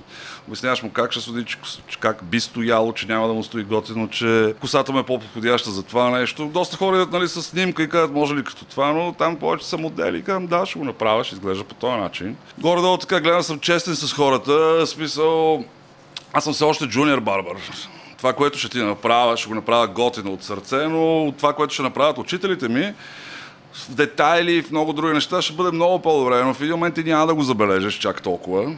Да ти кажа, че въобще няма да го забележиш, но ако дойде Цветелина и погледне накрая, която е перфекционистка, една от учителките ми, ще намери още някои неща. Та, мисълта ми е, искам да съм честен с абсолютно всички, им казвам направо, пич, това или не мога да го направя аз, или еди какво си, или не го правя, защото аз по принцип не отказвам клиенти, нали. Еди какво си, що си. А, не съм голям фен, примерно да правя брада, но правя брада, защото искам да се науча и това е част от а, цялото нещо. Но всеки си има нещо, което му е любимо. Аз харесвам, например, да постригвам, бръснането харесвам, целият ритуал с кърпите. Общо взето, като дойде някой такъв, нали ти казвам, казва му, на твоята коса ще ти отива, няма да ти отива. Гледан съм честен. Вече ако те имат някаква реакция, ако много настояват, Окей, okay, но по принцип ти трябва да си ти човека, който да го убедиш, ти си професионалист. Разбираш, защото някои казват втори номер отстрани, трети номер отгоре. Ти не трябва да го слушаш това буквално, разбираш, все пак ти, ти си втори номер отстрани, обаче тук сега за да го изстаним, за да го направим, ти трябва да го обясниш по някакъв начин. Както аз ти обясних, сега ще изстаним тук, сега ще направим така, сега ще направим еди какво си. Гледам да им обясна максимално какво би им подхождало. Имаш ли мнение за доста модерното напоследък в София арабско бръснене, при което с конец махат тук на скулите и оформят брадата? Аз съм си го правил това и не знам, не мога да ти кажа, аз ли съм твърде чувствителен, обаче за мен беше абсолютно нетърпимо. Супер ме боля, после лицето ми беше червено доста дълъг период от време, но да, бяха ме направили, тук съм насечен, такъв брата ми е супер насечен. Какво мислиш за този стил постриг? Аз не съм фен на така да го кажа, тяхната школа на постригане, защото това са различни школи. Значи много хора не правят връзка, че арабската школа е създадена за хората от, как да кажа, тяхната раса, които те са с по-обли големи глави, косата им е по-твърда. Мисъл, аз не се кефа на тия черти, които те ги очертават Разбираш, смисъл, това е, не отричам, те са много добри всичко, но това си е тяхната култура. Разбираш, смисъл, а, азиатска коса се постригва по съвсем различен начин, тя е права, трудно стои на... И мисля, че това за арабския свят си е окей. Тук е не знам, някак си не ми изглежда европейско, ако може така да се каже. Аз следвам европейските тенденции, които са класическото бръснане с кърпите, с всичко. Реално всеки може да обръсне. В Турция съм гледал нали, туториали. Няма там подготовка, пяна за бръснане, бръснач, те са много добри и всичко, но моето мнение е, че аз не ги харесвам тези неща. Смисъл, не искам да прозвучи расистско или какво. С това се, това се опитам да го обясня на хората, като да речем всичкото е метал целият барбарин е метал. Имаш хеви метал, имаш траш метал, имаш дед метал. То пак е метал.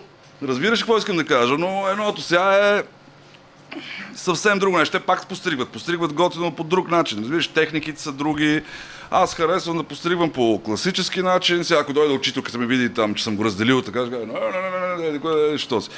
Това е готино, че примерно, ако той ме учи на класическо постригване, което той харесва, знае модерни неща, цветелина, примерно, е, как да го кажа, по-арт, по като артист, като творец. Тя ходи на състезания, в чужбина стана номер едно. Това е интернационален барбар контест с много големи имена. Тя стана първата жена номер едно в историята на това нещо. И тя харесва по-модерни визии, но аз също харесвам да правя някои от модерните визии. Работи много чисто, много готино, но някак си, както някой би не искам да съм по-добър от нея. Разбираш, някой би казал, искам, не искам да съм по-добър. Аз искам да постригвам по мой си начин. И това е хубавото, че примерно от той взимам едно от нея и си правя мой стил на всичките тия работи. Да те попитам за пяната за бръснене, защото има пяна за бръснене от 3 лева и пяна за бръснене от 30 лева. Има ли някакво значение пяната ти за бръснене колко струва? А, модерно ли в момента се ползва крем за бръсане? Въобще, да, ако искаш...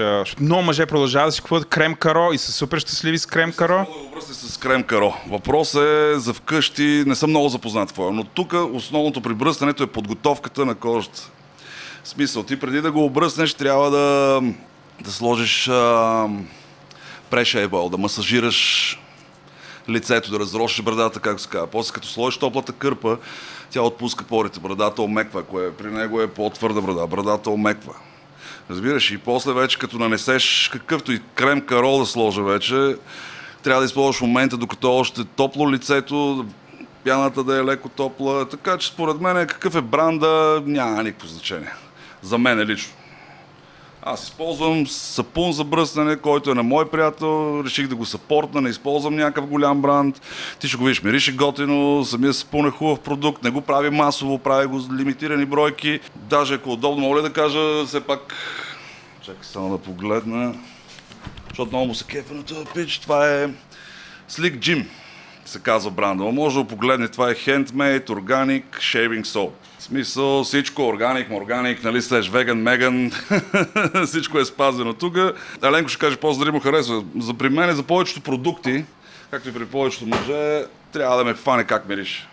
Ако ще да е най-големия продукт, най-не знам какво, ако не ме кефи как мириш, аз не го ползвам. Така че това първо ме хареса по този начин, че Той е бомбонения знак, където бяло, синьо, червено се въртят и ги има пред всички барбаршопове. Каква му е историята? Значи историята е следната. На времето в древността още барбарите са били нещо като лекари, заболекари, да, практикували са операции и всякакви такива неща. Той е бил, Барбара е бил отбръснене, постригване, вадене на зъб, операции наистина. Смъртността е била много голяма и ще ви кажа защо е една от причините. Те са използвали бинтове, нали? После тия бинтове са ги перяли и като се веели на вятъра, те са били в кръв бяло и червено. Разбираш? И после са ги използвали пак тия бинтове. И оттам, може би, след като те са ги слагали пред шоповете и те са веели от вятъра. И това е едната легенда. След това вече синьото, като навлиза като това, това се казва Барбар Пол. Синьото символизира вените. Нали, което е, но това е една от легендите, че бинтовете са веели, след това след операция неуспешна или успешна, са ги перяли пак, са ги използвали. И това било бяло и червено, и като са веели на вятъра, оттам е цялата работа. Доста, Интересно. как кажа, библейско. Добре, поговорихме си за косата и за брадата. Обаче има още един, как да го наречем, ключов мъжки прерогатив, така наречения мустак. А, кой мисля, че в момента се завръща с, с страшна сила, в различна форма. Frightening power. Точно така. Аз, аз съм виждал, че се продават и такива гребенчета а, и мисля, че има пак някакви масла за мустаци. А, всъщност, какво ни трябва да си поддържаме мустака? мустак, като за начало. А, наистина има пак вакси за мустак, но виж сега, в днешно време има продукт за всичко. Не е нужно да използваш чак такива работи. Зависи какъв мустак искаш да отгледаш. Но не знам какво мнение имам. Кеф има, и аз си оставям от време време мустак. Порн стаж ми е любимото. Порн стаж. но като цяло, шо пък не. По твое мнение, а, завърши ли се тая мода, в която мъжете носиха само мустаци? Някакси 70-тарската, а, ранна 80-тарска мода. Нали? Това беше мъжкото. Всички ченгета бяха само по мустаци, особено в филмите. Често да ти кажа, не знам, но мисля, че мълета се завръща поне в чужби. Може би зависи коя държава си, каква култура. То е много странно цялото това нещо. Завръщат се, нали, по-интересни мустаци, може би да.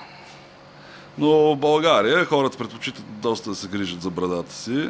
Според мен се научават вече и на добрите места за постригване къде са.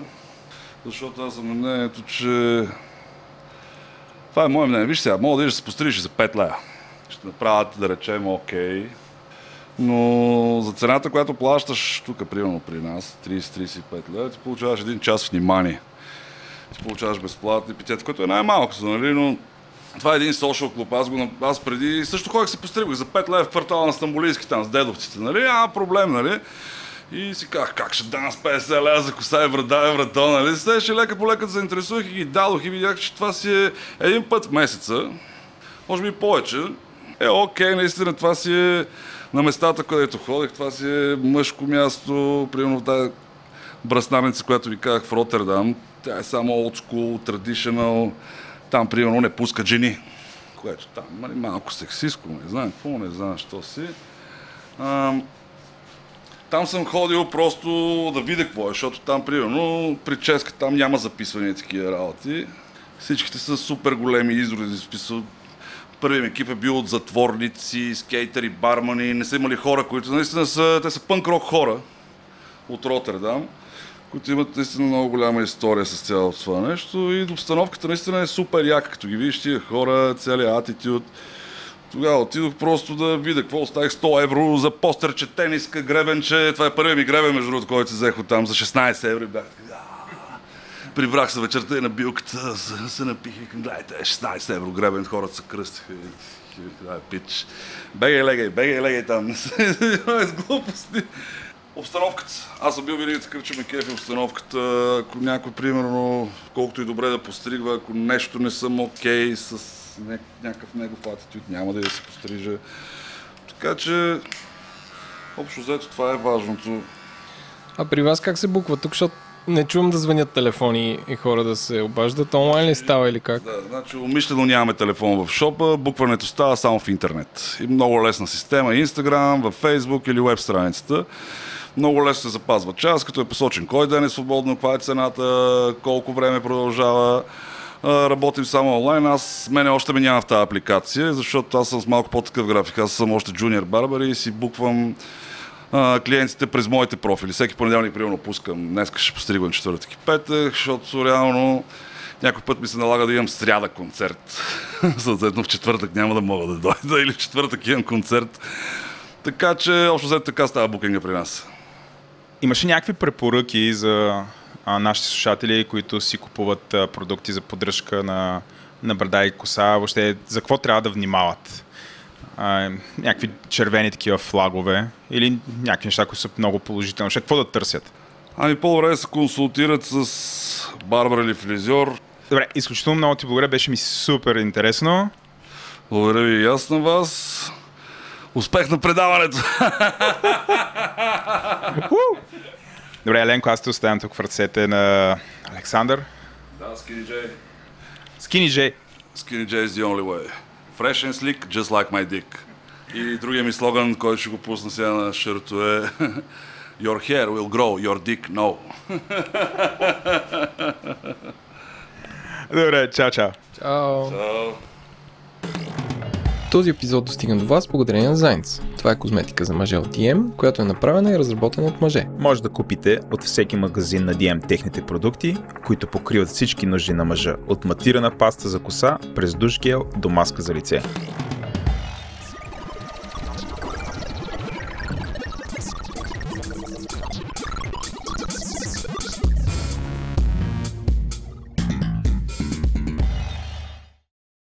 Слушате отказ от книгата Яш, моли се и обичай, написана от Елизабет Гилбърт, прочетена от Христина Ибришимова. Цялата аудиокнига и други любими гласове можете да чуете на Storytel. Искам Джовани да ме целуне. Но това е ужасна идея по много причини. Първо, Джовани е с 10 години по-млад от мен. И както повечето италианци на 20 и няколко години, още живее с майка си. Дори само тези факти го правят малко вероятен любовен партньор за мен, като си има предвид, че аз съм типична американка на около 35 години, която току-що е преминала през несполучлив брак и опустошителен безкрайен развод, последван незабавно от страстна любовна история с отвратително болезнен край. След толкова много поредни загуби станах тъжна и ранима и около 7000 годишна. По принцип не бих натрапила своята жалка, съсипана, застаряваща личност на прекрасния и неопетнен Джовани. Да не говорим, че най-сетне стигнах възрастта, когато жената започва да се пита наистина ли най-мъдрият начин да преодолее загубата на един красив тъмноок млад мъж е веднага да покани друг такъв в леглото си. Ето защо бях самотна толкова месеци. Ето защо всъщност реших да прекарам цяла година във въздържание. Тук съхватливият наблюдател може да се поинтересува. Тогава защо дойде в Италия? На което мога да отговоря само чудесен въпрос, особено когато гледам през масата красивия Джовани. Джовани е моят партньор в езиков тандем. Звучи като намек, но за съжаление не е. Означава единствено, че се срещаме няколко вечери седмично тук в Рим, за да може всеки да упражнява езика на другия. Първо говорим на италиански и той е търпелив с мен. После говорим на английски и аз съм търпелива с него. Открих Джовани няколко седмици след като пристигнах в Рим, благодарение на голямото интернет кафе на пияца Барбарини, от другата страна на улицата, срещу фонтана с скулптурата на онзи секси тритон, който надува своята ръковина. Той, Джовани не тритонът, беше залепил съобщение на дъската за обяви, че италянец търси някой с майчен език английски, за да се упражнява в разговор. Точно до неговата обява имаше друго съобщение със същата молба. Дума по дума, дори с еднакъв шрифт. Единствената разлика беше в информацията за контакт. На едната обява имаше имейл на някой си Джовани, а другата представяше някой си Дарио. Но дори домашният телефонен номер беше един и същ. Използвах силната си интуиция и пратих имейл на двамата едновременно, като попитах на италянски «Да не би да сте братя?» Джовани беше този, който написа следното много провокативо съобщение. Още по-хубаво е, близнаци сме. Да, много по-хубаво. Оказаха се високи, мургави и красиви, еднояйчни 25 годишни близнаци. С онези огромни, кафяви и влажни италиански очи, които просто ми късат сърцето. След като лично се срещнах с момчетата, се зачудих дали да не коригирам някак решението си за въздържание през тази година. Например, да спазвам абсолютно въздържание, но по изключение да задържа двойка красиви 25 годишни италианци, близнаци, като любовници. Което леко напомняше на моя приятелка, вегетарианка, с едно изключение – бекона. Но все пак. Вече съчинявах писмо до пентхаус. Запалените свещи в римското кафене разпиляваха потрепващи сенки и беше невъзможно да разбера, чии ръце ме гале, но не. Не и не. Пресякох фантазията по средата на думата. Моментът не беше подходящ да търся любовна история и несъмнено, както след деня идва нощта, да осложнявам допълнително вече объркания си живот. Време беше да потърся лек и спокойствие, който осигурява само уединението. Както и да е. Сега, в средата на ноември, двамата с срамежливия и усърден Джовани вече сме добри приятели, а Дарио, по-шумният и весел от двамата братя, запознах със своята очарователна приятелка Софи от Швеция. И те, общо взето, споделят вечерите си в Рим, като друг вид тандем. Но аз и Джовани само си говорим. Е, яде ми си говорим. Вече сме прекарали доста приятни седмици в ядене и говорене. Споделяме ту някоя пица, ту поправки в граматиката. И тази вечер не беше изключение. Чудесно се забавлявахме с нови идиоми и с прясна моцарела. Сега е полунощ. Има мъгла и Джовани ме изпраща до апартамента ми по тесните улички на Рим, които така се вият около древните сгради, сякаш заблатени реки пълзят покрай сенчестите коренища на кипари си. Вече сме пред вратата ми. Заставаме един срещу друг. Той нежно ме прегръща. Това е напредък. Първите няколко седмици само протягаше ръка за поздрав. Мисля, че ако остана в Италия още три години, той може дори да се напие и да ме целуне. От друга страна, може просто да ме целуне веднага тази вечер, точно тук, до вратата ми. Още има шанс. Искам да кажа, телата ни са притиснати едно към друго под лунната светлина. И естествено ще е ужасна грешка. Но все пак има такава чудесна вероятност да го направи точно сега. Просто да се наведе и... и... Не. Отдръпва се от прегръдката. Лека нощ, скъпа моя лис, казва той. Буона ноте, каро мио, отвръщам аз. Изкачвам стълбите до апартамента си на четвъртия етаж, съвсем сама. Влизам в миниатюрното си ателие съвсем сама. Затварям вратата след себе си. Още една самотна вечер в Рим.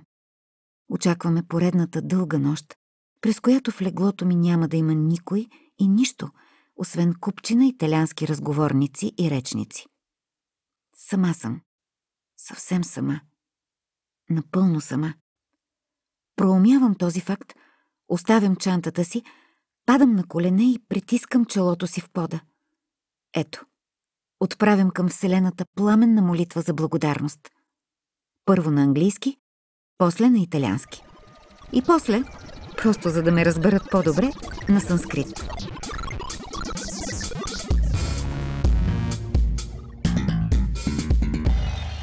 Това беше всичко от нас. Разбира се, ако искате да ни пишете, почтата ни е info.говориinternet.com Разбира се, може да ни оставите ревю в любимата на всички социална мрежа iTunes или пък в Google Podcast, ако там са направили ревюта. Ако този подкаст не ви е достатъчен, може да слушате den.fm, както транзистор на Илия Виктор Дропич или на Джаки Бойчев и експлейнера на Николай и Бойчев, където говорят за каквото и да било този епизод, беше за Тръмп, Грета и Томас Кук, трите най-важни неща от миналата седмица.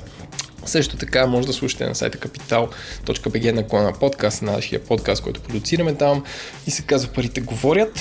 Петък ще излезе супер интересен епизод за инвестицията в пенсионни осигуровки. Знаем, че няма да живеем вечно, но е хубаво накрая да живеем добре. Аз бях Еленко, продуцент на броя, бяхме Еленко и Владо, аудиоредактор и монтаж, както винаги Антон Велев, аудиоконсултант Георги Маринов. Музиката ни е от Умко, право от Япония и искаме да благодарим на нашите над 140 патрона, които ако трябва да прочета от iTunes ще ни отрежат шоуто за прекалено дълга продължителност, така че хора безкрайно сме ви благодарни. Продължайте все така и до следващата седмица.